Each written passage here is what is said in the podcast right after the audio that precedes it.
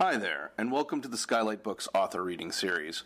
If you'd like to learn more about us and our many upcoming author events, please visit skylightbooks.com, where you can browse our inventory, buy books, and join our Friends with Benefits Club.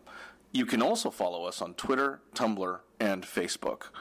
To speak to a real live bookseller like me, please call 323 660 1175.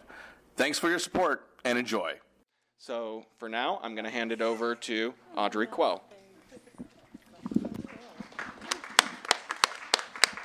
Hi, folks. Uh, my name is Audrey Kuo. I use they, them pronouns. I'm going to go over some access information first so people might move in this time. There are four more seats in the front row. If anyone needs ASL interpretation, priority will be for them for these two seats. We have three seats. Four, we, we have four seats in the front row. We have four seats left in the front row. Do not take the one next to Melissa. They don't want to sit next to you. Um, and um, is there anyone standing right now who needs a seat? Okay.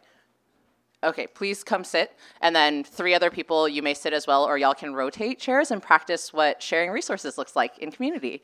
Um, additional access information there is a bathroom. It is here in this back corner. There's a key. Jaden, would you like to model the key? Jaden is beautifully holding the key. It is gender neutral, single stall. you know, work. Um, please don't walk this way. Don't um, cross through the interpreter path. So if you need to go around that way or go through this side.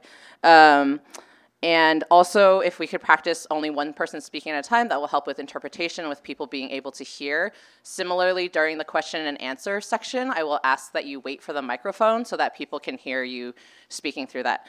And speaking of the Q&A and in general, there will be an audio recording. So if you ask a question during the Q&A and you do not want that recorded, just say so onto the onto into the microphone, and then we'll cut it out during the editing. Um, and then in terms of intensity, this happens at a, a, few different transformative justice spaces. If you think of like life events on a scale of one to 10, with 10 being the most intense, we're gonna ask you not to go above a seven today. Um, and part of that is for your safety, for the safety of other folks here. We don't necessarily have the time to unpack and go through everything. So please don't go above a seven. Um, we um, you are welcome to take photography. There have been some requests that you capture people's good angles, and Ra- Raquel would prefer not to be on social media, so you can take the panel this way. Are the interpreters okay with being in photos? and they, the lovely interpreters, are also okay with photos. I am too. Um, my public Instagram is Audrey Kuo, E D R E Y K U O. Uh, also, um, one of the things that we're doing at the end of the event is plugging upcoming TJ events. So if you know of any that are happening and you have my phone number, you can text me about them. Great, thanks. Okay, so I am so, so excited about this book. Thank you all for being here on the panel. Thank you for being here in the audience. I think transformative justice in LA obviously has been happening for a long time since before this place was called Los Angeles. But in the last decade, I think there's been just this upsurge of people really burning out in our movement work or people just dropping out and you start seeing like where are my comrades, right? People are like, I'm burned out, I can't show up to spaces, like someone who has more social capital than me harmed me, and now I don't feel safe going anywhere. When I came forward, people are like, this person is too important. And um, I think especially in Los Angeles, we see how celebrity culture bleeds into our movement.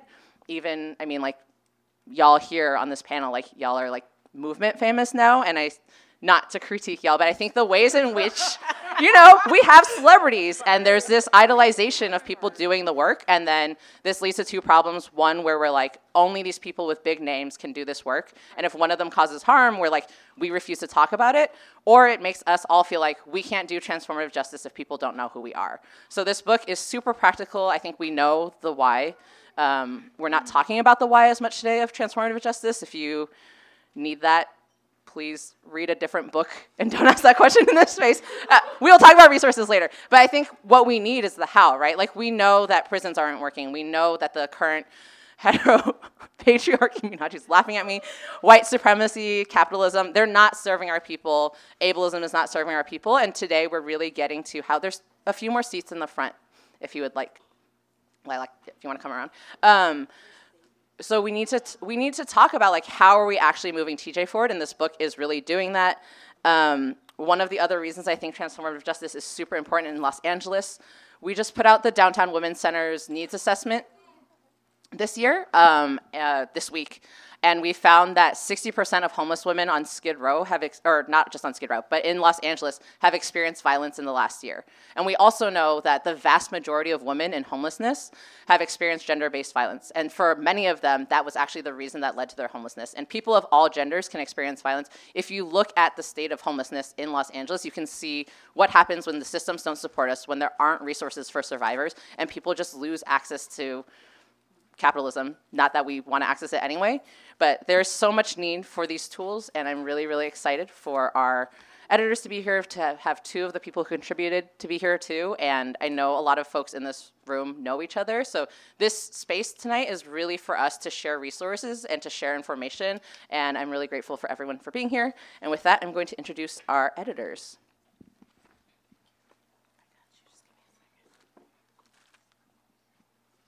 So, Ejeris Dixon is an organizer, consultant, and political strategist with 20 years of experience working in racial justice, LGBTQ, anti violence, transformative justice, and economic justice movements. She is the founding director of Vision Change Win Consulting, www.visionchangewin.com, where she partners with organizations to build their capacity and deepen the impact of their organizing strategies. From 2010 to 2013, Ejeris served. Oh, yes.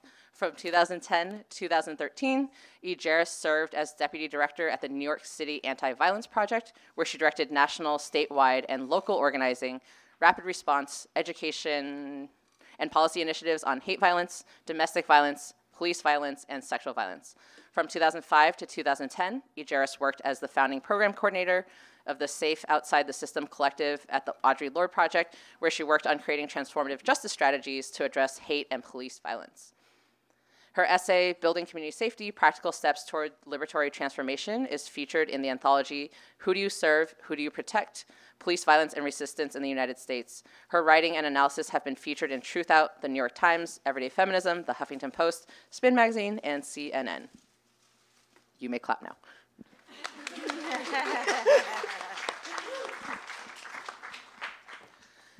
Leah Lakshmi Piepzna-Samarasinha is a disability and transformative justice movement worker, writer, poet, and teacher, the Lambda Award winning author of Care Work, Dreaming Disability Justice, Tonguebreaker, Bridge of Flowers, Dirty River, Body Map. How many books do you have? And other books. I only have like seven. I need to buy those. Okay. And co editor of The Revolution Starts at Home, confronting intimate violence in activist communities. Her work has been shortlisted for the Publishing Triangle and Pushcart Prizes, a Burgher Tamil Sri Lankan Irish, Roma, non binary, disabled femme raised in Worcester, Massachusetts. Worcester. Was that better? Okay. Massachusetts. she co founded Toronto's Asian Arts Freedom School and the Cutie BIPOC performance troupe and tour Mangoes with Chili. Since 2009, she has been a lead artist with the disability justice performance collective Sins Invalid. Her work has been widely anthologized with recent pieces in Laura Hershey and American Master, Pleasure Activism, Octavia's Brood, PBS NewsHour, Vice, Yes, Guernica, Poets.org, the Deaf Poets Society, Bitch, Guts, Self, Truth Out, and The Body is Not an Apology. She has an MFA from Mills College and is a Vona Fellow. She is also a Rust Belt poet, a femme over 40, a Sri Lankan with a white mom, an autistic kid who grew up, a, su- a survivor who is hard to kill. Clap. Good job.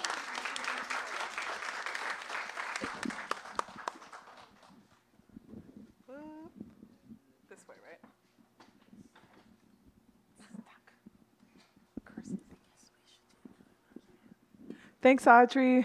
You should come with us everywhere we go on tour. Thank you for being a really good master of. Yeah, exactly that. Yeah.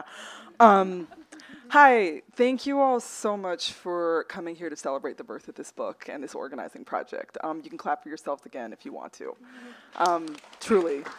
Um, my name is Leah Lakshmi Piepzna-Samarasinha. Um, I'm going to start us off by um, Jairus asked me to talk about like why this book and hold on, why this book, why now? So in three to five minutes, I'm going to say why this book, why now, or at least my part of it.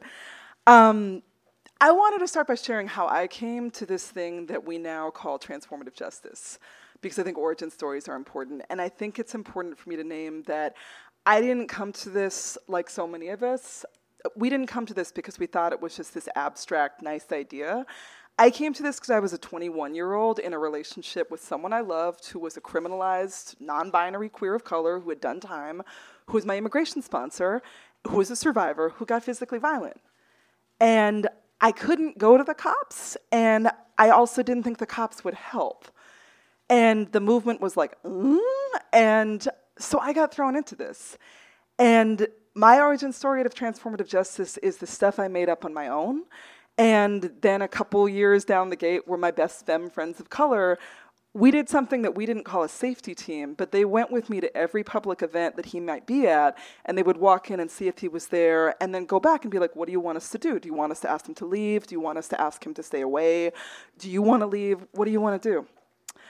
Um, I think it's really important to say that this isn't something that you have to go to PhD school to do. That before there was the word transformative justice, right? Like, um, black, indigenous, POC, disabled, sex working, trans, femme, poor, like all kinds of people have just been inventing solutions to survive without the police or prisons for as long as we've had to be resisting police and prisons, right? Um, and part of my work as things evolved with this, you know, magnificent experiment we call transformative justice was um, with Ching-In Chen and Jai Dulani. I, we were all cranky Asian survivors, and we were like, we should do a zine. And we did the zine, and then the zine became very large. And then we were like, we need to get someone to publish this. And it became this book called The Revolution Starts at Home um, Confronting Intimate Violence in Activist Communities. And then because Feminists of Color Publishing is what it is, it went out of print because our press went down. And then for me, what happened was that AK Press put it back in print in 2012, 13, something like that. And we all started getting messages from people being like, We're so glad it's back. There's nothing out there. Like, I got an email from Bangladesh, from this community who had translated into Bangla. And I was so moved by that. And I also was like, we started working on this 15 years ago, 11 years ago. And it's not right that there's one book that people know. And also, it's such an important book, I hope. And also, when people would write me and be like, hey, you know, I'm in a situation, I'm trying to do community accountability, what do you suggest? I'd be like, here's these 12 blog posts. But I also know that blog posts are really important. And then if you're not there in that moment on Facebook where they're passed around, you're looking and you can't find it. Um, I think I've got two more minutes. I'm gonna keep keep this quick. So, at the same time, you know, t- transformative justice is so much more commonly talked about than I ever would have believed possible 20 years ago. And one thing that we both talked about a lot when we were talking about the origins of this book was that we're so happy that more people think that there is a way of doing this work. And that also, I know that, you know, speaking for myself, I think for you too, I, something I say a lot is like, there's that meme that's going around that says things like, strong communities make the police obsolete. And I was like, that is so true. And also, yeah, tell me how. You know, like that's really cute. And I would see people being like, okay, but really though, how do we do it? And for me, as a very no bullshit, allergic to bullshit kind of person, I was like, I don't want us to do this work in a way that sells survivors a bill of goods that makes it out like, oh, you just love each other and it's fine. So, very quickly, I want to say why this book, why now? Because we need stories of things that worked, because there are some things that are working, because we need concrete tools that we can take home so that we can experiment with them and build our own.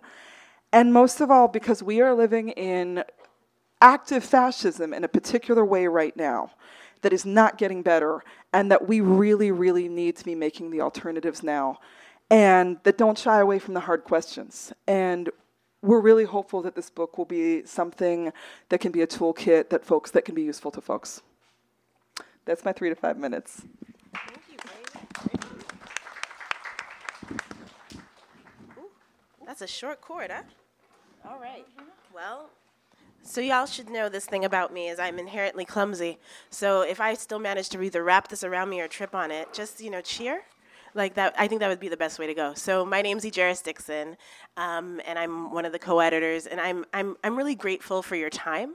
Like I know that whatever you had to do to get here in the room, I'm grateful to, for the for the resources that you used to either share this book, um, I re- or, or pay for this book, and I'm also grateful for the time that you spend reading it and hopefully putting it into practice.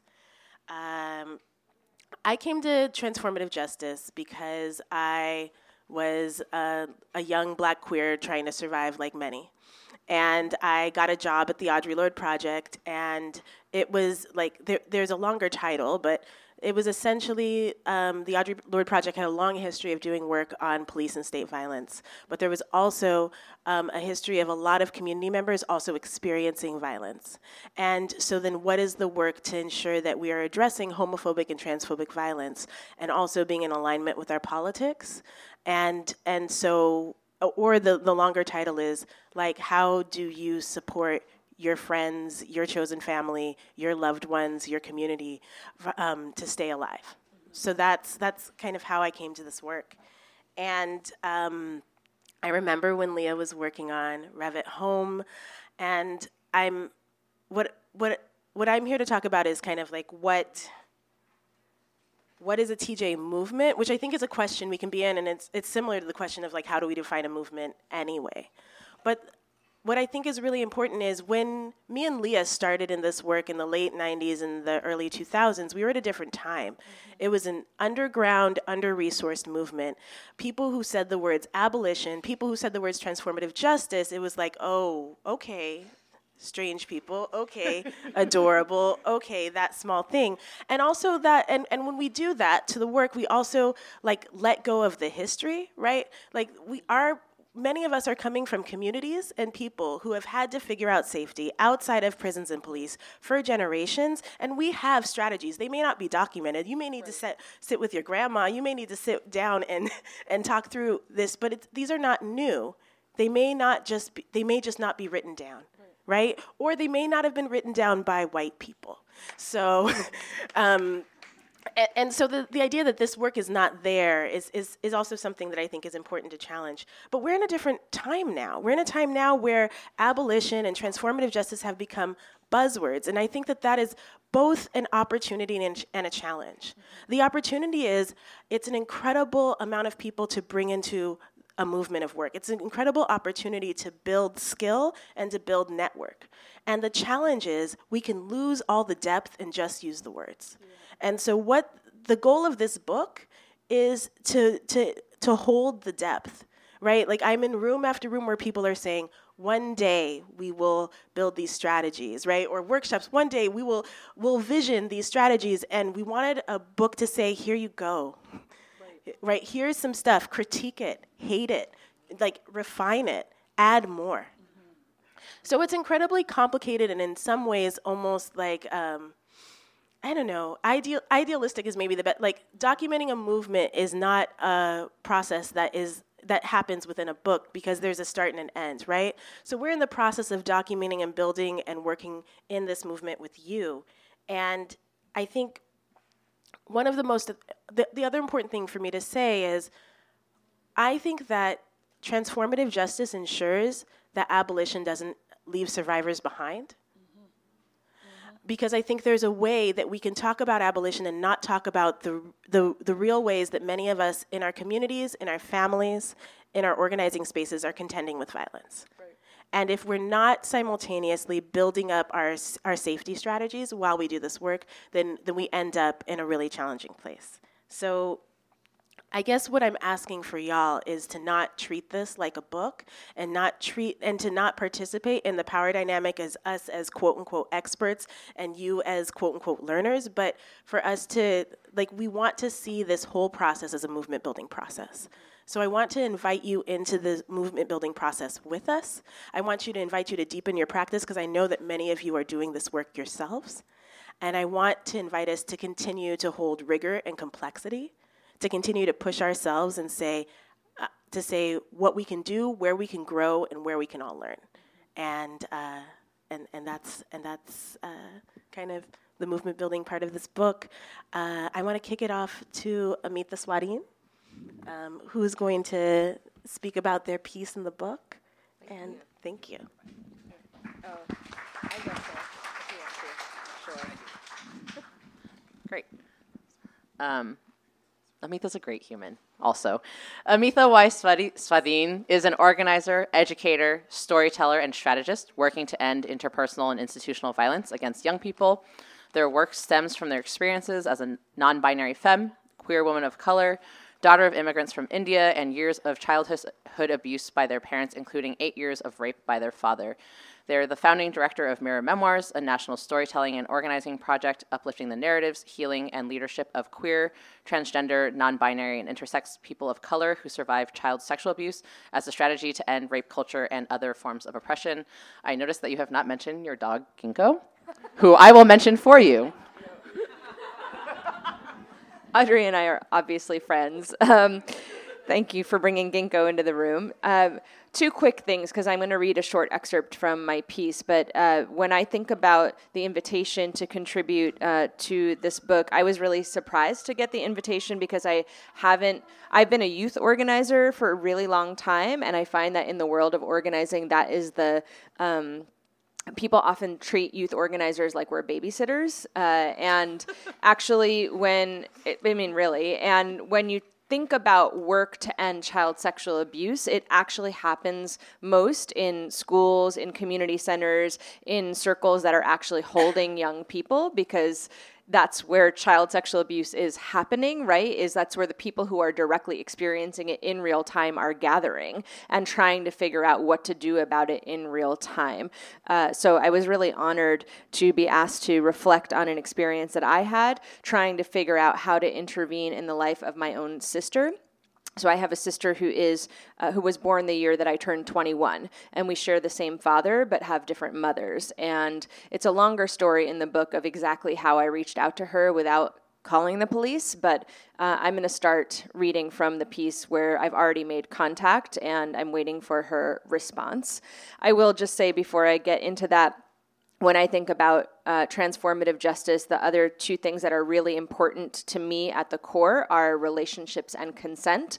So I talk in the book about my uh, mom and stepdad and grandma and sister who I grew up with's reaction to me reaching out to my half sister and how they weren't really supportive and what that caused for me. And it actually is Leah and Ejeris, who are really close friends of mine, who held me through that time. So I feel like that's important to note as well. Like this essay wouldn't be be in this book because unless we had those relationships because nobody knew this story right it wasn't in an organizing campaign they mm-hmm. literally were like walking me through what to do or holding space for my feelings as it was happening so to Ejeris's earlier point, like this work is not to be found in dissertations or even sometimes in documented campaigns. It's in the um, ether of our relationships, right? We hold each other's stories and each other's practice. So if you want to do transformative justice work, start with your relationships and really strengthen them and, and make sure you have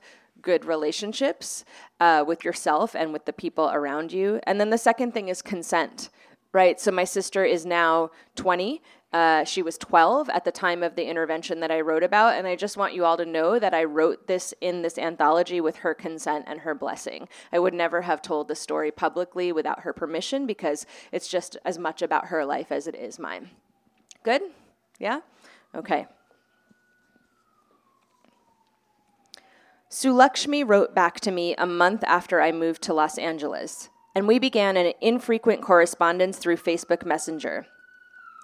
Within six months of our first communication, she asked me to help her mother understand the severity of the violence she'd endured. As soon as Sulakshmi had received quote unquote Amy's message, she disclosed to her mother that our father had abused her.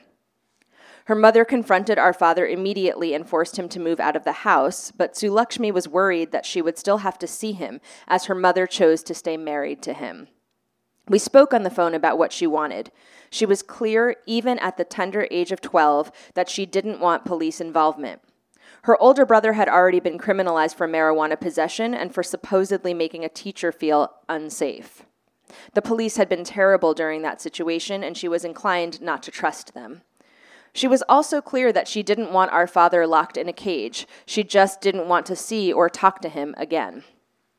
Despite my clear commitment to prison abolition and transformative justice, I would be lying if I said I didn't feel a tinge of regret at a missed opportunity for revenge.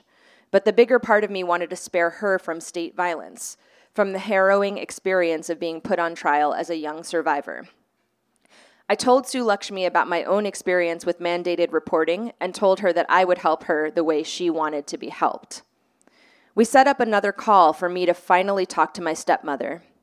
Sulakshmi stayed on the phone while she and I spoke. It was surreal. I remember telling my stepmother, My father raped me. He beat and raped my mother for years. I heard from my cousin's wife that he also beat you when you were pregnant. She denied this and was incredulous about my recounting of my father's history, but I was relentless. Sulakshmi says he didn't rape her, but he did sexually assault her for years. I don't believe in calling the police, but what my father did is very, very illegal.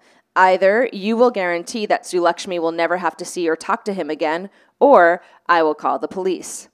She promised, and eight years later, that promise still holds. It took two more years of regular phone and Skype conversations until I was ready to meet Sulakshmi in person. By then, she was 15. We spent hours talking on a bench in Central Park and at the Metropolitan Museum of Art. We have so many things in common things that I don't share with my sister with whom I grew up, and that Sulakshmi doesn't share with her brother.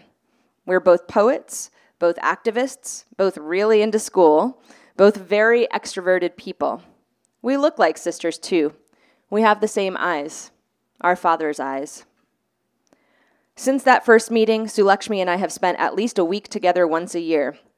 When she was 13, she told me she wanted to be a survivor activist like me, but she knew she'd have to wait until she turned 18 because of mandated reporting. When she finished high school, I flew her to California as a graduation present. Together, we shared our story at the first Mirror Memoirs conference for LGBTQI people of color who survived child sexual abuse, at the California Coalition Against Sexual Assaults statewide conference, and in the Living Bridges archive curated by fellow survivor activist Mia Mingus. We wanted people to understand transformative justice can be practiced even when intervening in the case of a minor who has been sexually assaulted or raped by a parent with whom they still live. When I think about my journey toward transformative justice, I think about all the steps I took away from my past without knowing where they would lead. Shortly after I moved to Los Angeles, my father was scheduled to be a keynote speaker at a New Age event on healing and mysticism. If you've seen Kumare or Wild Wild Country, you have some idea of the guru my father aspires to be. The event happened to be in front of the Queens Museum in New York City, where one of my best friends was the public events director.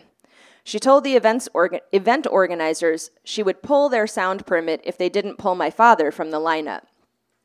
Several of my friends attended the event to distribute flyers with my father's name on them, along with statistical information about the prevalence of child sexual abuse. I watched these events unfold from Los Angeles in awe. I'd never had any loved ones hold my father accountable. One of my friends, Bushra Rahman, even wrote a piece documenting the series of events for the Feminist Wire. Six years later, I was preparing to give a keynote in New Mexico to a statewide coalition of direct service providers working with survivors of intimate partner violence and sexual violence. The day before my talk, I received a Facebook message from a stranger, a young Sikh American man who said my father had been visiting his Gurudwara, marketing himself as a spiritual healer. This young man's spidey sense had gone off when my father made plans to conduct a so called healing ritual for his younger sister. With a little Googling, he found Bushra's article, printed it out, and used it to confront my father in front of his own father and sister. Do you know this woman? Is she your daughter? Did you do the things that she says you did? He told me that my father admitted to being my father, but denied his violence. I believe her, though, this young man replied. He convinced his parents to cancel the ritual. Then he printed out copies of the article and distributed them throughout the temple. Your father will never be welcome in our Gurudwara again. Thank you for your work. Keep doing what you are doing, he wrote. Seeds bloom in the most unexpected ways. That's what transformative justice has taught me. If I would, would have cooperated with those prosecutors all those years ago, my father would have been incarcerated, and Sulakshmi would never have been born. Being able to heal with her, to laugh with her, to resist with her has been such an unexpected gift, one I would not have known to dream of when I was 13. Every time we are together, the veils of time part. For her, I can be the adult I needed when I was younger. By reaching for her, I've simultaneously interrupted my father's cycle of harm and created an everlasting bond of healing, something no judge or jail could ever provide. Thank you.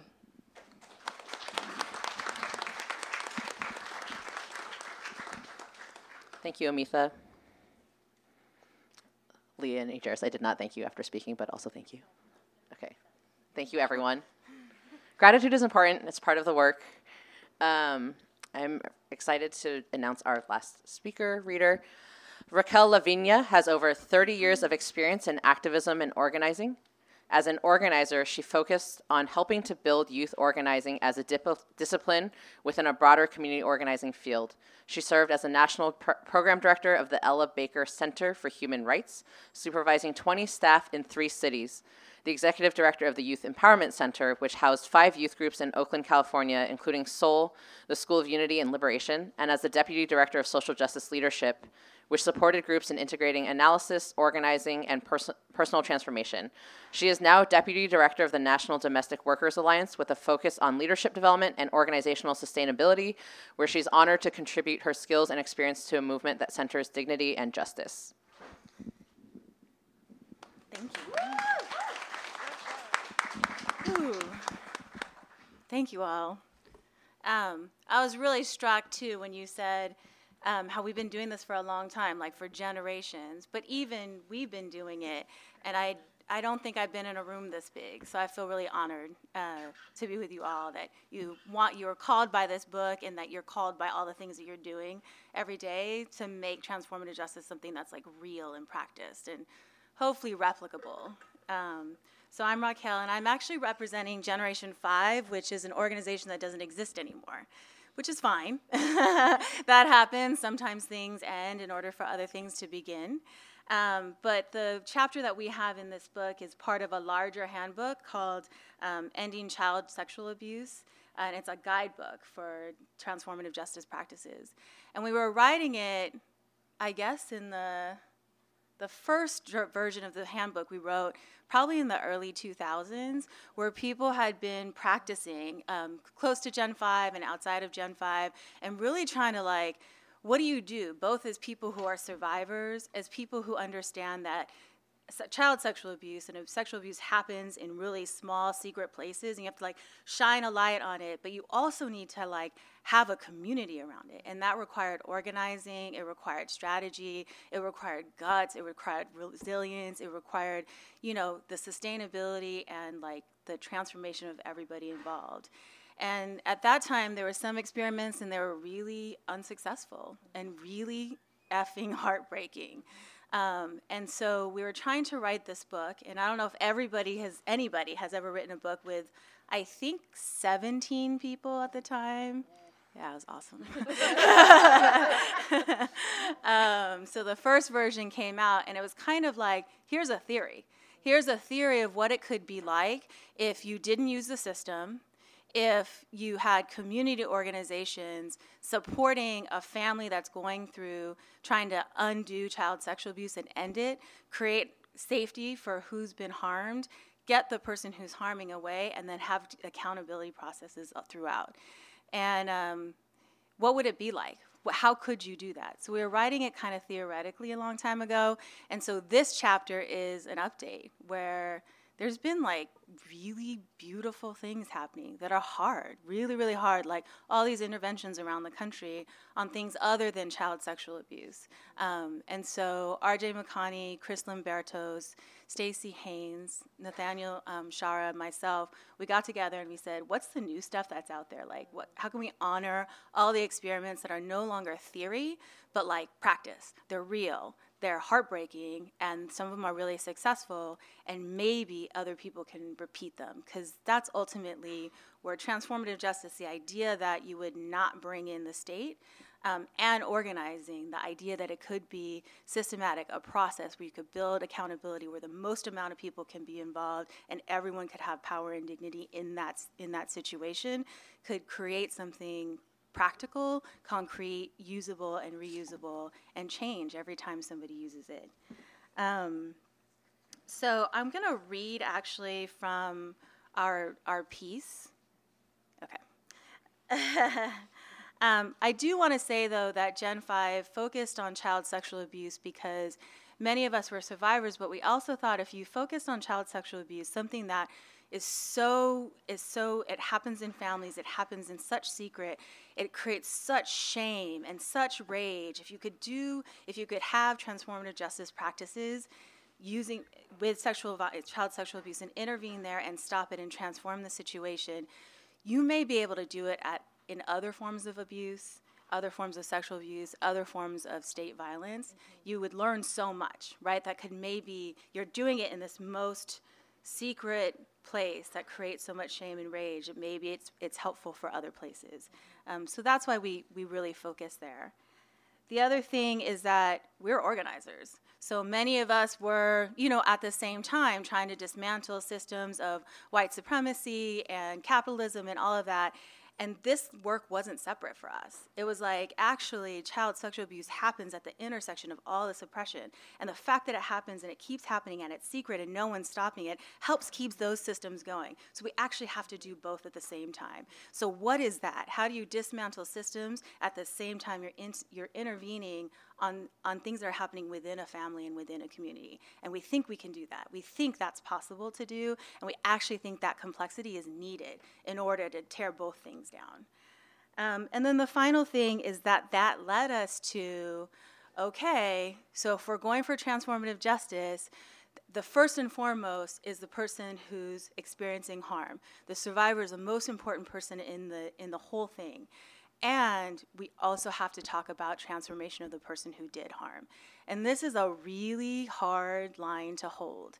That if we're actually trying to dismantle systems that create oppression, we're also having to confront with a lot of hesitation, with a lot of fear, with a lot of rage, like the person who did harm also has dignity and humanity, and we have to hold that there's, if they're willing, um, that transformation there is possible. Um, so that was one of the things that I think that you know Gen Five kind of went into. That was one of the hardest things, and that's the piece that I'll read. How much time? Okay, so this is a, a couple of paragraphs from the R section Accountability and Transformation. Our stories matter. The stories we tell and the stories we don't tell. What we keep inside, hidden inside ourselves, can shape our experience of the world and manage. Okay, I'm going to tell you that I printed this out, but look. so there's like every other word I'm guessing right now. I but I edited so oh, it would be shorter. Okay, got you. Yeah, so we'll just see. um, oh yeah, I just I edited it though. Thank you though. Um, Okay, our stories matter. The stories we tell and the stories we don't tell. What we keep hidden inside of ourselves can shape our experience of the world. and managing these aspects of our history can limit our energy as well as our imagination about what's possible for the future. Choosing, um, yep, nope, not getting it. Okay, so we're, I'm going to move on. Um, read the long one. No, I'll re- I'll try to read the last. Uh, what I what I will say is that um, there's a list in there of like what you would need if you were if if somebody who did harm was willing to go through transformation. There's a list in there of like what you would need from that person, ongoing, committed to for the rest of their lives.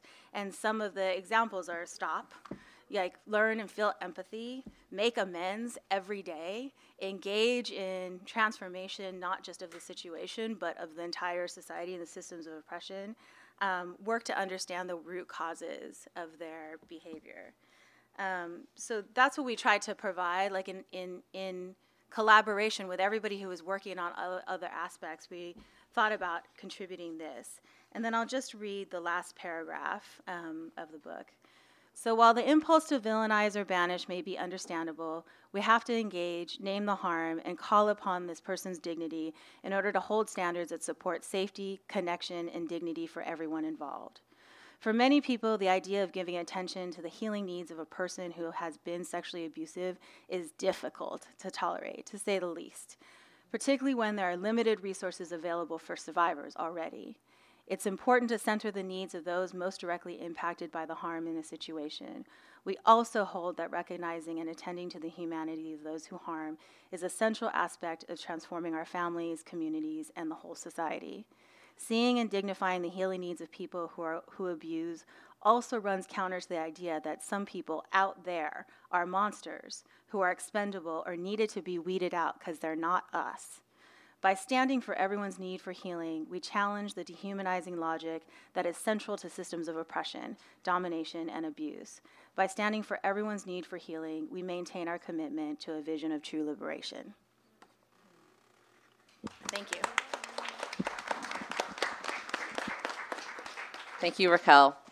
Um, I'm going to just name one more time. We have two more seats in the front row. If there's anyone standing right now who needs a seat and you're able to raise your hand, if you could do so. So we have three seats available. If two more people want to come forward, feel free to do so and take those seats. Great. Um, and we're going to move into a quick panel conversation. Then we'll have about 20 minutes for questions from the audience. Um, and as we do that, if you want to just take a moment and just feel your body right now, I'm going to have us take three breaths together. But especially if you, you know, hearing about violence, we may get tense. We may think about experiences that have come up in our own lives. So I'm just going to invite you to find a comfortable position for your body. If it feels safe for you to close your eyes, you can do so. Otherwise, you can just cast your gaze downward if that feels good. I'm not going to count the breaths, but just invite you to really breathe deep into your body, feel your lungs expand. And as you breathe out, feel free to make noise, let go of anything you don't need to hold on to. Um, if it helps you, you can put your feet on the floor as a reminder of your connection to this earth.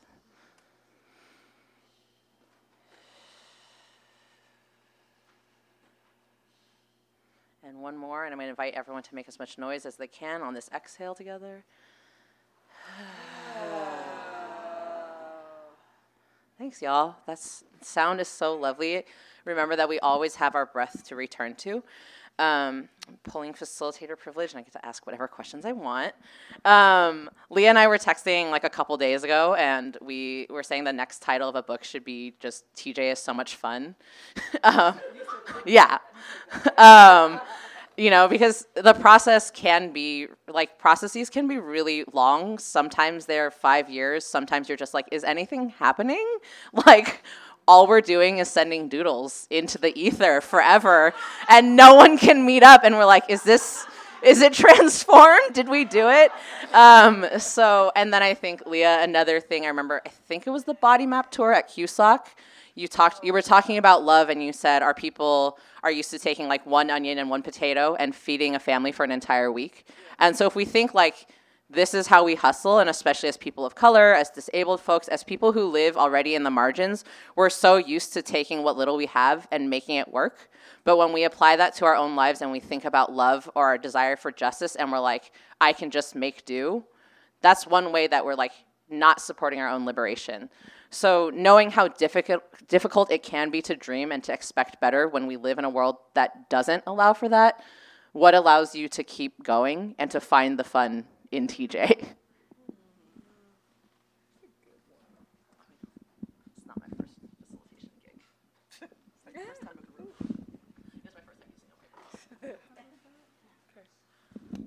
I have a thought. So, um, my essay in the book is called Cripping TJ, and it's about where the fun place, the amazing place where disability and transformative justice meet.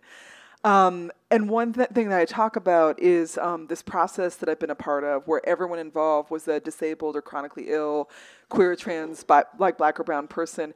And we called it, I mean, we all were calling it the slowest process in the world because, you know, we didn't even send the doodles. We were like, sorry, I got evicted. Sorry, I threw up. Sorry, I'm, ah, I don't know. And I write about how like we all felt really guilty about that. We'd always be like, I'm so sorry. It's been six months since I wrote back. And then for me, my takeaway as someone who's in the process was that the person who had caused harm went from being really in complete denial and like this is bullshit to actually doing everything the survivor wanted. And as someone who's been in part of a lot of processes, I'm like, that doesn't happen that often. And it made me think about processes I've been a part of and I've witnessed where everyone's on speed mode, everyone's triggered, they hear that something happened, they're like, we gotta do this in two weeks, and then everyone crashes.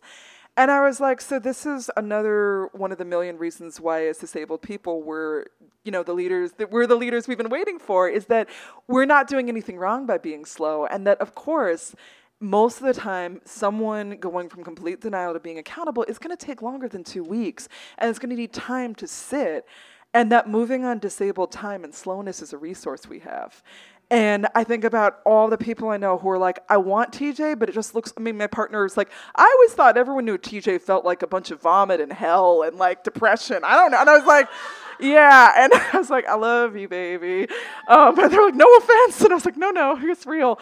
And then I was like, whoa, this is, you know, people say sustainability a lot, and I think that as sick and disabled people, we're often the people who actually are trying to, you know, practice it mostly because we don't have any choice, right? Like, not that we're always super slow, but like that often we're like, yeah, you know, shit happens, and like we can move at the pace of our bodies and let things unfold. And I was like, that's a resource, like that within scarcity or what's seen as scarcity, that slow pacing actually allowed us to hang in there and also like have dinners and potlucks and celebrate and pray and like cry and like not just be like we have to be these TJ warriors for justice but have no feelings but to talk about it you know? And yeah that's what I got.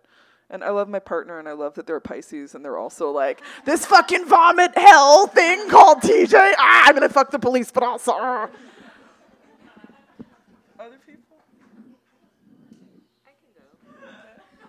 So there's a, a lot of folks in the audience who are um, recorded storytellers in the Mirror Memoirs project, and um, that project gives me a lot of hope. So we're about to release our audio archive this spring into summer, and we have 58 stories from QT BIPOC survivors of childhood rape or sexual assault coming out across 15 states.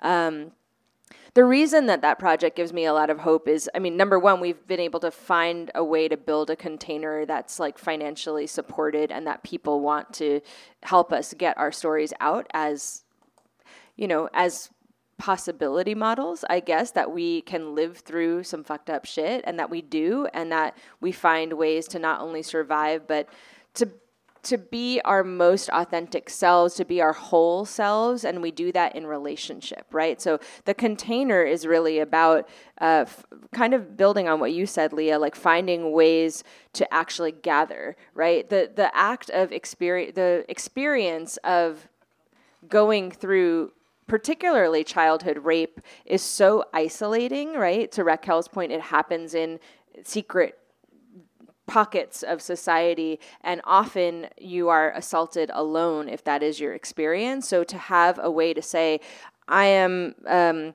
you know putting a stake in the ground in this room and whoever has had this experience and wants to not be alone in the experience anymore you can come through the door and that people continue to do that like not just the 60 storytellers who are recorded but we've been using our audio archive to create healing circles and gathering spaces all over the country and like up to 30 people come every time we do a healing circle uh, that's breaking isolation, right? And it's not always a terribly hard to listen to conversation because the audio clips that we play are simply the part of the interview where I ask everyone, what's your vision for how humanity can end child sexual abuse?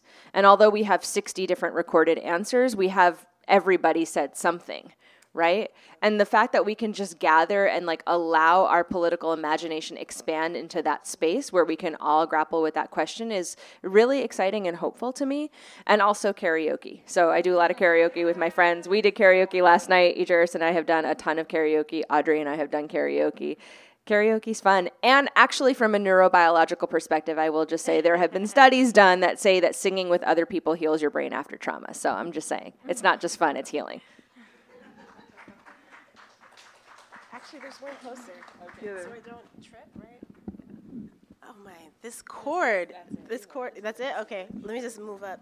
Um, one of the things that was really uh, important at my time when I was at the Audre Lorde Project was uh, was dance and song and chanting, and um, and we would do these choreographed chants that we would uh, we, we would do during Pride marches and also as an outreach tactic. So I actually don't need to talk more about like what was fun. I'm gonna lead y'all in one. Yeah. and I don't need the mic because I, I don't need it but um, so call and response. Can you actually use the mic as you're explaining, please? Okay, call and response. We don't need no cops. We don't need no cops Rolling down our blocks. rolling down our blocks. We make the violence stop. We make the violence stop. Drop it like it's hot. Drop it like it's I hot. said we don't need no cops. We don't need no cops Rolling down our blocks. rolling down our blocks. We make the violence stop. We make the violence stop. Drop it like it's hot. Drop it like it's hot. So that's what we did for fun. I just want to appreciate the three people back there who Yeah, did the drop- tiniest possible drops, but you did it. it was like, but I saw you, and, you know, in the in the comfort of your own home. Drop it as as low as you would like. I feel like I got laid after one of those marches with that chant also, so that actually did help. Thank you. Thank you, Leah.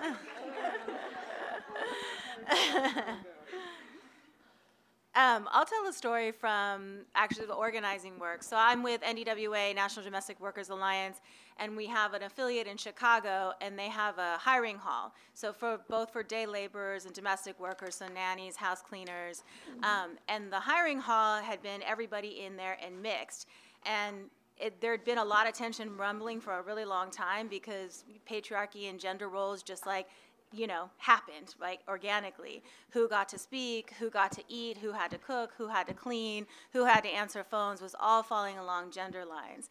Um, and something happened, like an incident happened between two people that were a couple in the in the hiring hall. And so everybody's going there. Mostly people are undocumented. They're relying on this place for work. And you know, there's already these tensions, and something's like really interrupting and erupting in the in the in the um, hiring hall. And so the first response was ignore it because that's just something that's happening in between them. And a lot of the organizers we have been doing you know leadership development work with each other. We also know that you know you can only value like everybody has dignity. All work has value. Yet you know domestic work is low wage high impact work. High value work but it's really low wage um, so we've been working a lot on dignity and transformation of self, transformation of society. And so people said, well, no, let's not ignore this. Let's talk about this incident. Let's create some safety, and let's also change this whole situation. Um, so why it led to fun was that there was actually a lot of really hard conversations that happened over a really long time when like pairs of people and groups of people and all of that. And now every time new people come in, especially um, the male day laborers who are expecting it to run like every other part of their life, um, the men get together, cook a meal, sit down, and say, okay, here's what's different here.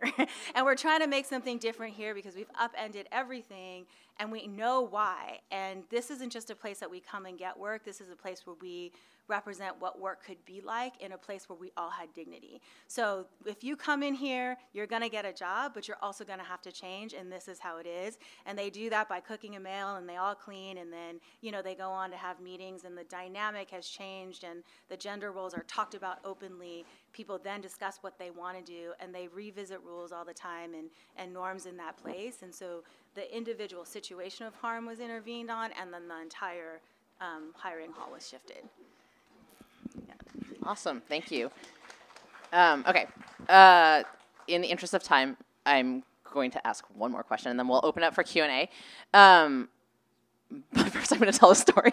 so I think we talk a lot about hope, and I'm going to share the thing that gives me hope. Um, in doing transformative justice work over the past few years, I think I always think like, oh, I do this work with my chosen family, right? I'm a queer person of color. I'm with my trans folks, and that's where I practice TJ. And when I was a kid, I'm like the baby across all my cousins, and my cousin Jeffrey was always a bully. Um, and he's changed a lot as he's grown up, but we've gotten close over the, la- the last few years. Um, and I remember, I think two or three holiday seasons ago, he was upstairs talking to his girlfriend, and his voice started getting heated. And like, I know his temper and his anger, and he's never violent, but he's often loud. And I remember thinking, like, I should go in and be like, hey, y'all need to take a break. And then I hesitated for a few minutes, and then he, his voice came back down, and I didn't go upstairs. And then the next morning, like, no one talked about it. Um, and then about a year later, we were talking, and I mentioned that um, as part of my last breakup, I'm single by the way, um, and Polly. Um, as part of my last breakup, my my ex and I asked folks to hold a circle because we were not able to communicate with each other anymore, and we needed folks to help. We pulled people from our pods, the BATJC pod mapping is in this book. Um, we pulled people from our pods to help hold space for us and to help us move through our breakup. And I told my cousin about that, and he was like, I've never heard of anything like that before. And I was like, Yes, relationships are held in community, right? It's not just two people. And he was just like, his mind was blown. And he was like, I want to think about this more. He's doing his own work as well. And he's like, considering therapy, he's thinking about how anger has showed up, how we've learned it from our family dynamics. And actually, the last time we hung out, we talked about calling each other brothers instead of cousins. Uh, that's like where we're at now. And then I also saw his girlfriend, and I I was able to apologize to her. I was like, "This incident happened. I know you were in our family's home. It probably felt like you were the only person there."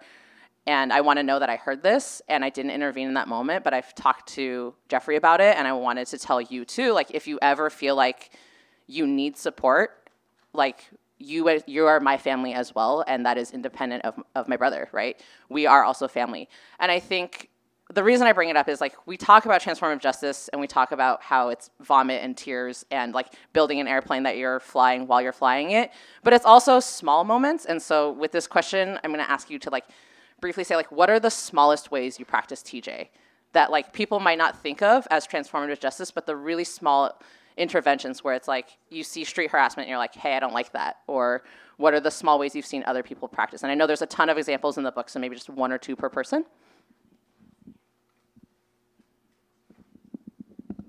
I mean, I can start and we'll just go down.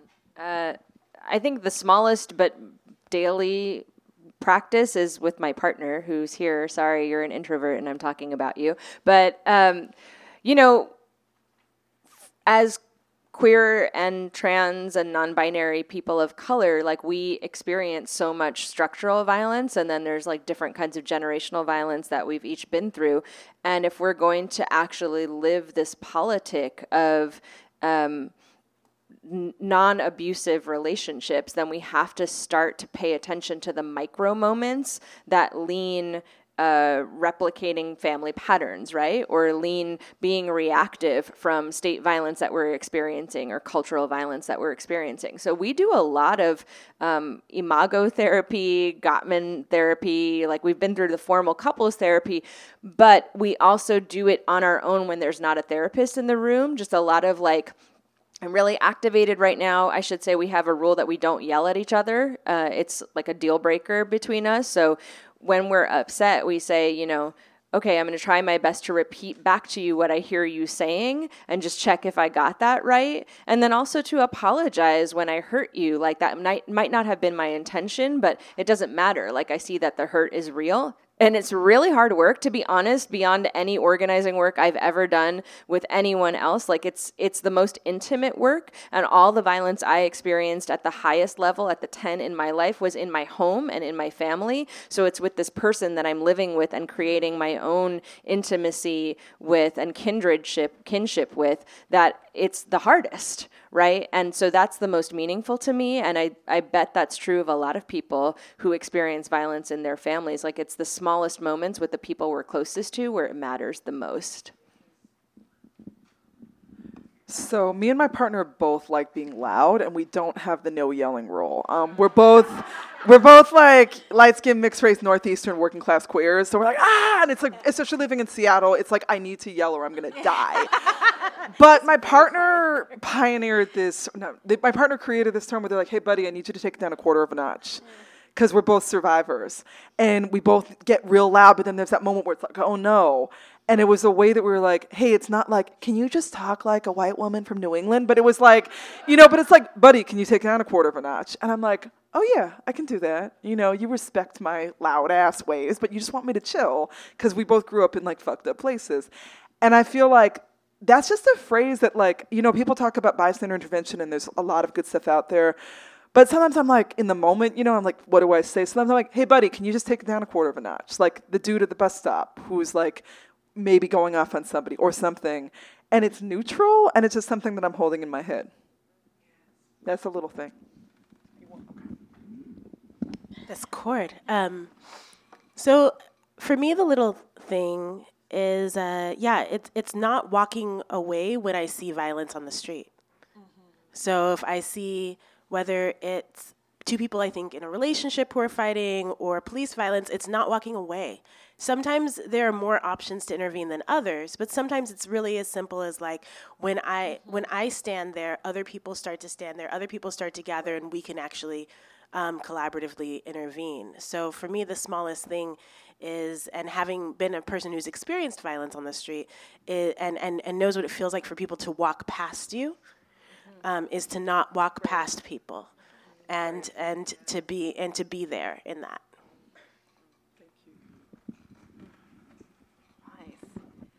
Um, I guess a small way is that uh, when I'm in LA, I live on my 84 year old mom's couch. And I help take care of her. Um, and every day I'm here, my nephews are around. And as they were growing up, there was a lot of like, "Are you are you brainwashing us, Tia Raquel?" Like there was a lot of, you know. But now they're 16 and 19, and it's like resulted in these really amazing conversations. Whenever something happens, that's like, oh, okay, now we get, you know. And and you know, I mean, their generation is actually I'm like, oh my God, it's so much better, um, especially around gender identity and sexuality and race. Like, it's just like we're full human beings, so are other people. It's, it's really so different. Um, but every probably week, you know, and especially right now when everything's so chaotic, we have really deep conversations with 16 year old, 19 year old, 84 year old, and then whatever their friends are around. And we'll do this for like a couple hours a night. Um, and obviously, most recently around Kobe Bryant, right? Because here's a whole, here's a whole legacy. Um, and, uh, you know, we're a Laker household. I left being I was I'm a lifelong NBA fan, and I left being a Laker fan because of Kobe. And we've and they're trying to be professional athletes, and so it's just been a really incredible thing to like wrestle with what is a whole person's life, um, and how do you honor the things that are useful for them as athletes and really, really honor the harm they caused. Um, so I would just say that's a small but feels very big way. Great, thank you all. Um, so we're going to open up for Q&A. We have one more microphone with a slightly longer cord that Kaveh will come around with. Please wait to use the microphone to ask your question, and then I'm going to ask that you do as I say, not as I do, and not tell a story before your question. And also remind you of the not going above a seven in terms of intensity, just for the safety of other folks here and for you as well. Um, if you're sharing an incident first try to keep it short, but also think about um, not sharing, not violating someone else's confidentiality in your questions, if you might. And then, um, cool, if you want to raise your hand if you have a question, great. Sorry, folks, real quick. Um, I need to take one mic because we have Okay, an annex cool. event. So if we can share that one. Cool. too. Thanks. Just, just that part. Okay.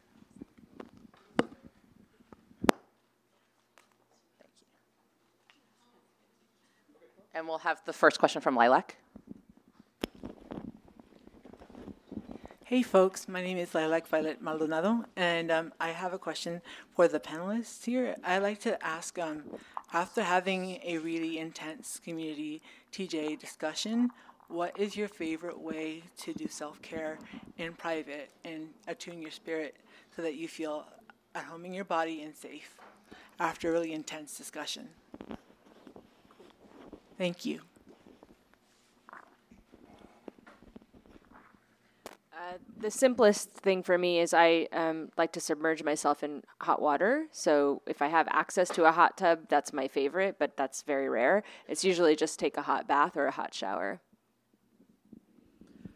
Somewhere between masturbation and weed and like going outside, to be honest.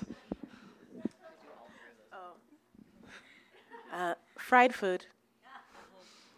Fried fried food. I was like, make some food and share it. Yeah. Baby, fry some food and share it. Yeah, yeah.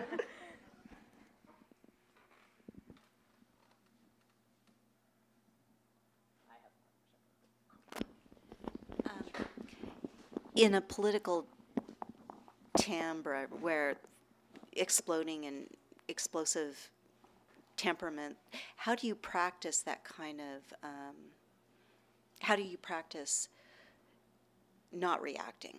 Can you give me some good techniques when people are being really ignorant in the dialogue? Um, and they're the ones that are vocalizing most clearly. Um, how do you practice that? And some examples would really help.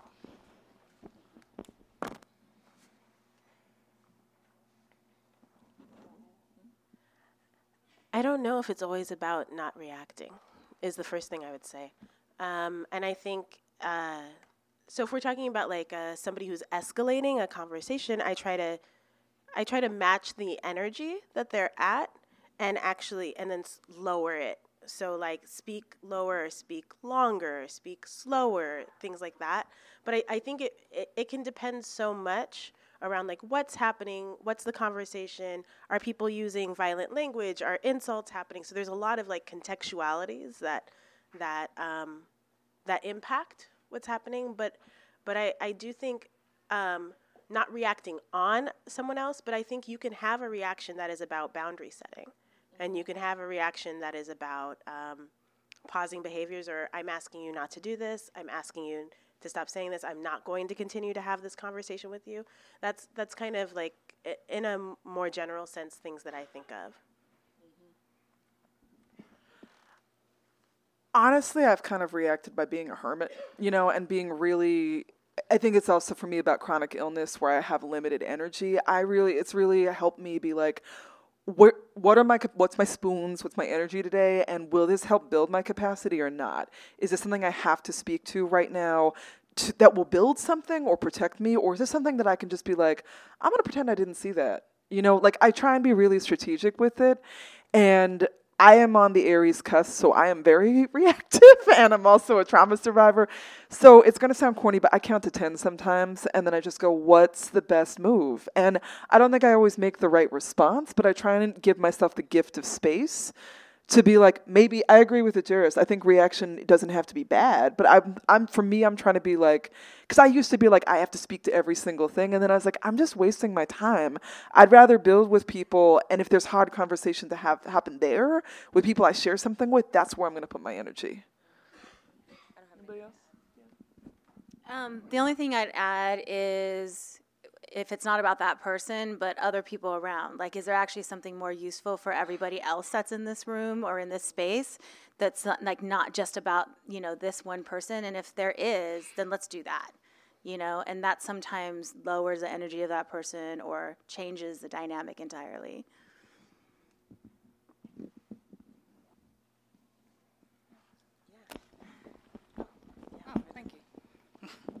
Hi, I'm Tasha.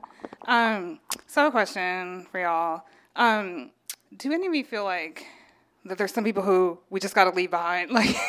Like, like you know what I mean? Like, do you really feel like there's anybody who's just like not really like if you sat down with them he's like, oh yeah, you know, let's do this, let's do and they're just like, you know what? No, like no, you know, like I just feel like sometimes there's some people who's like ideolo- ideologically that you're just like totally at a gulf, and it's just like you can't even you know, you try to get on the bridge and it's like, you know, the bridge is crumbling and it's like, you're like, come on, get my hand, you know, like whatever. Like, you know, it's like they're not like, not redeemable because like they're human, but it's just like, you know what, like in the new world, like y'all are gonna have to be like over there.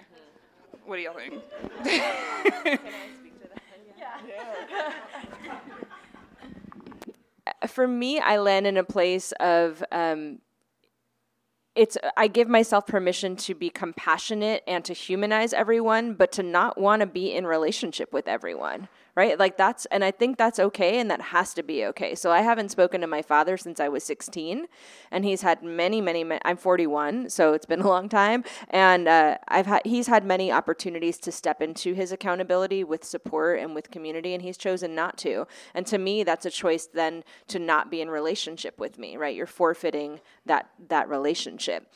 And I think that he deserves love and care and support. Like a lot of perpetrators of child sexual abuse, he's also a survivor of child sexual abuse. So I think he deserves healing for what he's been through. And I'm not the one to give it to him. And I think that's okay. And I don't think that being committed to transformative justice means we have to know how to help absolutely every person. Like for me, that's just not what it's about.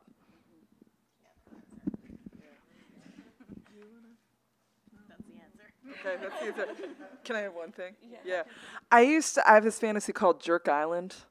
You know, where I was like, let's drop him on Jerk Island. And I was like, I think it works as a fantasy, but also, I think that question is really important because I think the one thing I've heard you speak a lot about is like, it's not like all harm. Like it's we don't want to like put we don't want to be like some harm's worse than others, but like there are people where I'm damn, that wasn't like, whoa, my bad, I did it once and I'm really sorry. It's like serial perpetration.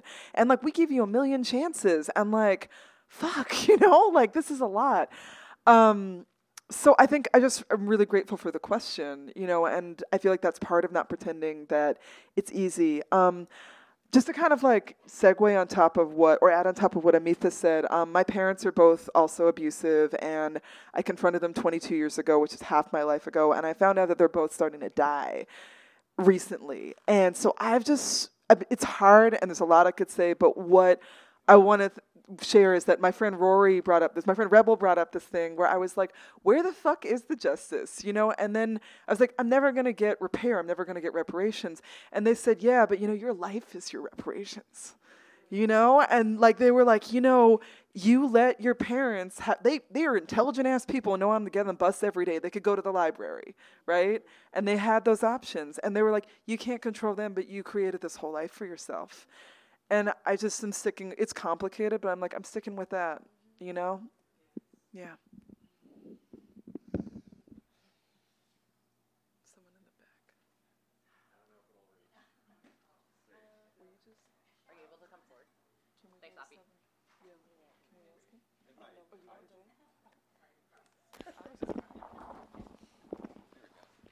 Hi, I'm Opulence.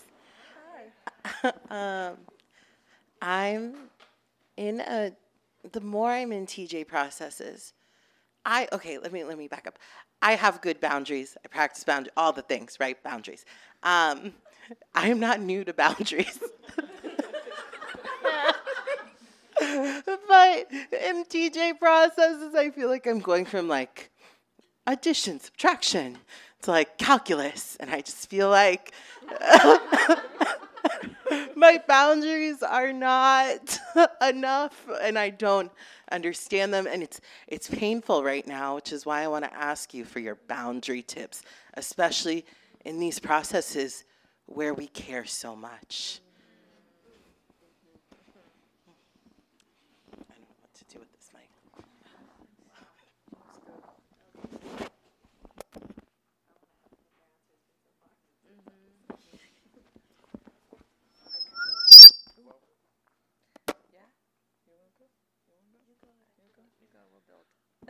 So I I've been doing this shit for 20 years and I had no boundaries for most of it. I was just like I had been really alone as a young survivor and really, really alone and abandoned by community. So then I started getting these messages at three in the morning from people being like, I heard you had a situation. Can we talk? I never said no to anybody. I never said no one time. And because of the way the movement was, it was all like, you've got to hold these stories to yourself. And I was like, yeah, right, confidentiality. And then I started to lose it, you know? And I learned a lot from disability justice around it's not selfish or entitled to be like, I actually have to stop right now. You know, and it's not, I don't have it all figured out, but I would say I learned by fucking it up. And I learned by going over my boundaries, right? By going way past my stop sign. So what I try and do now is write is like write them down in advance when possible. Like what are the things that are hard? Like what are the things I can only do on my best day, my most resource day? And I think, you know, if I was to start a process now, I'd want us all to talk about our boundaries at the beginning. And for me, it's stuff that felt like illegal to say for a while. Like I'm like, I don't I might not answer the phone all the time. I'm gonna take vacation. Um, and I've learned a lot from disability justice with like care circles I'm in right now, where we have one person who's on deck to coordinate communications and check in with a person who needs care, and then they have a backup for when if then one person is like, I'm sick, I'm having a panic attack, I can't do it. Um, and you know, for a long time, it felt like there were three of us in the whole world doing this shit, so a backup was impossible. But I am hopeful that, like, as that's one thing that we can practice, and that maybe if someone's like, I can't be the lead anything, but I'm like, they're like, yeah, I can be the backup. I can be the understudy. Sounds weird, but like, you know, I can do a little bit. I think that helps a lot. Um, and like, I have salt all over my house. I have, you know, I do a lot. I, I was really in the broom closet about my spiritual practice, and then I realized that actually just praying to spirit and being like, please help me the fuck out and please put a stop sign on this, you know, or help me see the way to put a stop sign really, really helped. I also do a lot of saltwater baths and cleansing to be like, get this off of me. And that helps me just even know when my boundaries are. Because as a survivor, it's easy for me to be like, what boundaries? I'll just do whatever. That's how I'm loved. And um, my friend Erin Ambrose has this thing she says where she's like, as working class femmes, so often we survive by making ourselves um, irreplaceable, right? Like we're just always there. And so I think naming that and being like, that's been a survival strategy and honoring that and then being like, and what do we do to also be as loved? And we're like, hey, I love you and I can't right now. Here's two other people. Or can you go read a book or something? You know, or so- sorry, that sounded harsh, but like I mean it. yeah. Thank you for that question. So, so if I'm honest, I didn't learn my boundaries from uh, transformative justice work. I learned my boundaries from survivor support work um, because of the volume that I was working on. So I worked on direct incidents of violence for about a 10 year period. And I think I've worked on hundreds of incidents and many severe forms of violence. So I I definitely learn like sometimes I don't know if the difference between boundaries and planning, but for me there were pieces around like so then I learned like to say up front, here's what I work on and here's what I can't and here's when I can work on things and whatnot, right? Um, so so that was that was part of it. I also learned that some of the reasons why I was having trouble uh, taking breaks was that I didn't have other people that I felt had the same skill set to give people to call on. So then I was actually then engaged. So then it would be either be like, I was worried that somebody wouldn't notice a trauma reaction. I was worried that somebody, knew, like, I, I was just worried about how things were held. So it became this whole like, only I can do it, only I can do it. And then, then I was like, okay, well, how do I support other people in building this up? I, I had an issue where for four years when I was at the Audre Lorde Project, I my vacations were interrupted, so then I stopped taking vacations because I was just like, something happens, and then there's like something messy, and then I come back to like a really, really angry survivor, and I would rather, I would rather do it right from the front end, and not take breaks, right? And so that wasn't a good idea. And so eventually people were like, as opposed to not taking breaks, what if we sit down and talk about what you do? And like what um, because I wasn't trained to do survivor support in like a very like one, two, three way. It was like I learned talking to a lot of people and learned by doing. There wasn't a handbook, you know, those types of things. But then we started to just write things down and write a handbook because there's no, there are for people who direct support in terms of uh, like services, there are more resources. But I was doing it as an organizer, right? And so here are the organizing pieces. So I think some of it is also the writing down. And then I just got real simple. I need to sleep seven to eight hours. I need to drink like seven glasses of water. I need at least two of the three meals, right? And the other boundary, which I don't know if it's healthy or not, I reduce dra- dramatic people in my life. So I cannot have a lot of extra drama going on, right? Like I have a gift, blessing, curse of doing this work and doing this work well. And part of that commitment is that I let people know I was like, so yeah, all this, all this in my text messages, we're not doing this, right?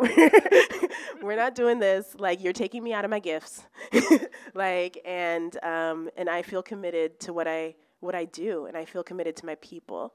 And so, and I'm gonna, and and therefore, and and I would say the last part is I surrounded myself with people who know this life and know this work so they also know because i can perform well. I look better than like i can perform well and then go hide in the corner and y'all won't know but they'll know. So i it's also about like surrounding yourself with people who get it who will call you on it who will say like you know i see this coffee to water ratio I, I, I, I, see it changing a little bit. I don't want to call you in on that. when I yeah, when I had half of a Larabar and I called it food. Um, so I think, um, and I got okay with having some imbalanced personal relationships. Like I have some friends who don't do this work, who were really okay with like it doesn't have to be this thing where like you cook me a meal and I cook you a meal, right? They're like my life looks different. The work I do is different. And I want you to rest.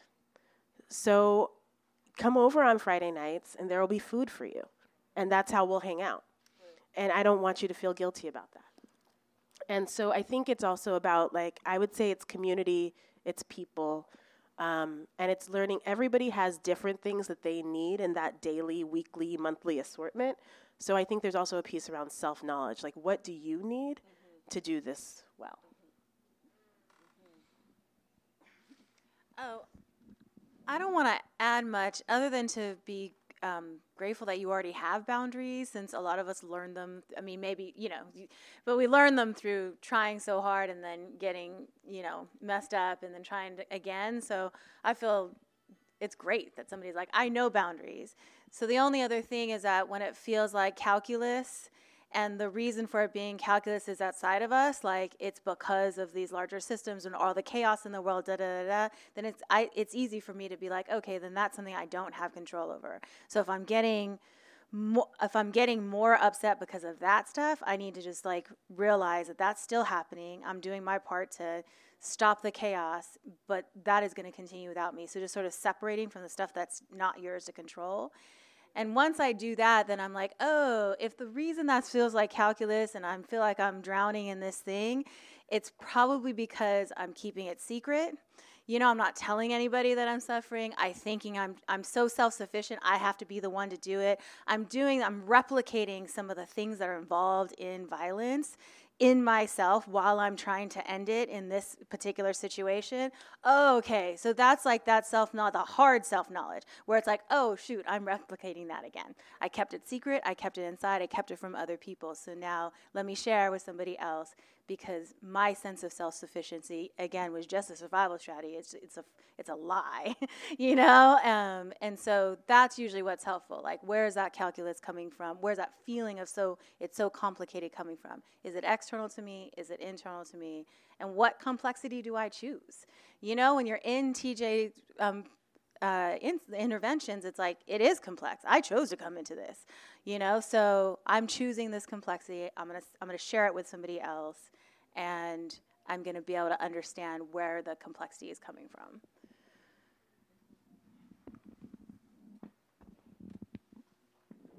Thank you all for sharing, and thank you for all your great questions. That was the last question. Thanks, Opulence.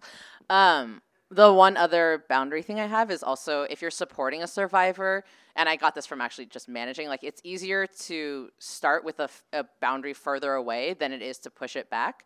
So, like, starting with like less capacity and anticipating, like, at the beginning of a process, I think we're like, I'm so excited, I can do all these things. If you pull back later, it's gonna feel like you're leaving that person hanging, and I think that's where our guilt kicks in. And we're like, now I can't set boundaries because this person's relying on me. So if you start with an like a little less than what you think your capacity is or a lot less because things are going to shift and change and it's going to be harder than you think it's easier to go from that and be and then reassess your capacity and be like actually i could do a little bit more than it is to be like um, scale back or what happens too is people just drop out. And that's like think about if you can't think about taking care of yourself think about taking care of the survivor. Like how much worse is it going to be if you keep pushing past your boundaries and then all of a sudden you just ghost them um, just to make it scary? Um, I'm going to invite us to take three more breaths, and then I'm going to answer the last question, the actual last question, which is how can I get involved in Los Angeles? But first, again, if you want to wiggle your butt or just put your feet on the ground, get into a comfortable position, and then just breathe in, feel your lungs expand, breathe in all the love in this room, all the wisdom and knowledge.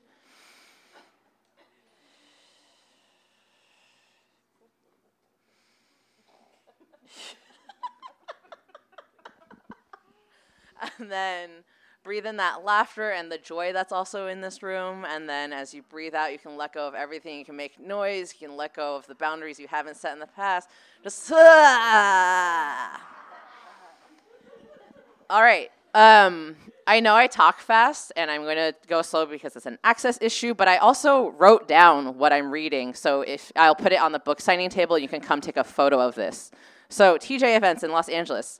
February 5th, first Wednesdays, there is a TJ practitioner circle at Chuco's Justice Center. Also, there are so many people in this room who do TJ in different spaces. I don't know if you all know each other. Also, you a couple people got haircuts. You all look great. Um, so if I call it an event that you know about and you're comfortable raising your hand so that other people in the room can see you and ask you about it, that would be awesome because there's going to be a long book signing line. You might as well build community. So Chuco's Justice Center, first Wednesdays from 6 to 9 p.m. If you want to raise your hands higher, please, Jessica. Uh, there is a TJ practitioner circle, six to seven. There is food, seven to nine. We have conversation and or circle. The theme of the next one will be gender-based violence, as well as some kidnappings that are happening in South LA. If you enjoyed tonight's facilitation, you can see me again there. Um, the mailing list I've written down in blue on this pa- paper. February 14th, Survivor Love Letter was started by a queer Angelino named Tani Ikeda. It's an online social media campaign, so you can hashtag a love letter to a survivor on Valentine's Day with the hashtag Survivor Love Letter, starting at 9 a.m. PST. February 19th, so also this is heavily Chuco's based because this is where I practice. Um, so every third Wednesday, there's CAT 911. So that stands for Community Alternatives to Calling 911. There's also another CAT in where? Different neighborhood, Boyle Heights? There's cats everywhere because cats reproduce quickly, as our movements do. Um, so there are cats in different neighborhoods. If there isn't one in your neighborhood, you could start your own. Come to Cat 911 at Chuco's and plug in Get Resources. Community action teams too. It's cats. So many lives and meanings. Um, on March 6th, there is Thinking Gender at UCLA. It is free and open to the public. Mimi Kim and Mariame Kaba, among others, will be on a keynote panel in the after. They're both in the book. Uh, it's in the after. I don't know. Google it. Um, Thinking Gender. Uh, March 7th to 8th at Chuco's, there's a TJ 201. The training is full, but one of the asks that we're making of participants is that they share that knowledge forward.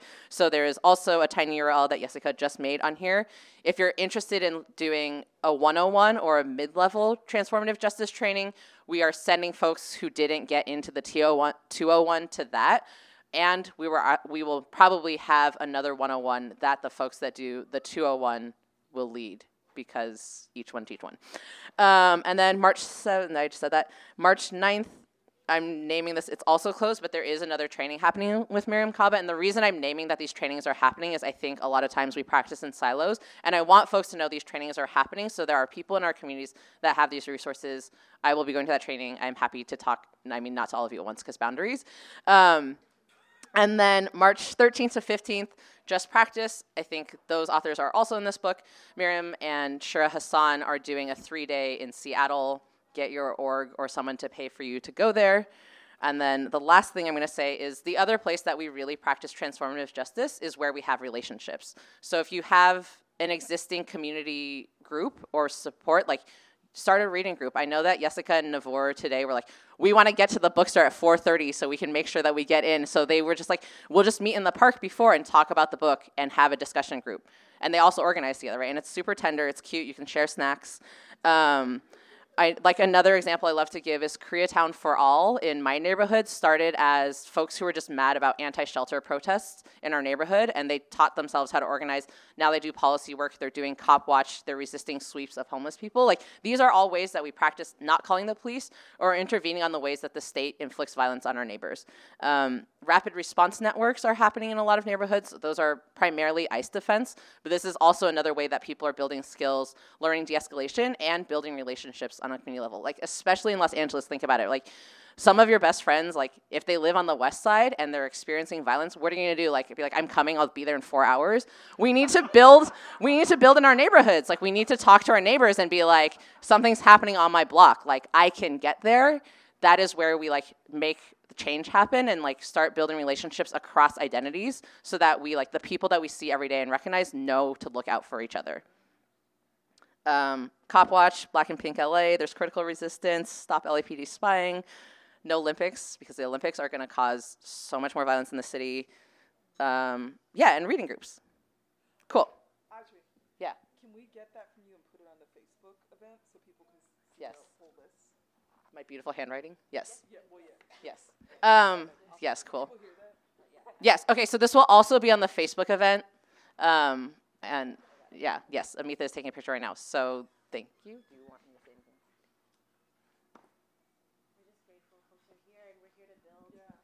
Yeah, they are also here to build.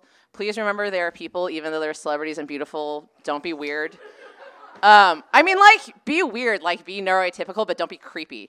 Um, there will be a signing. Um, there's going to be a line, but we'll try to put some chairs in it so that folks aren't just standing. And again, remember that there are other folks in this room who are interested in practicing TJ. This is a really, like, there are such dope people in this room. Please meet someone new.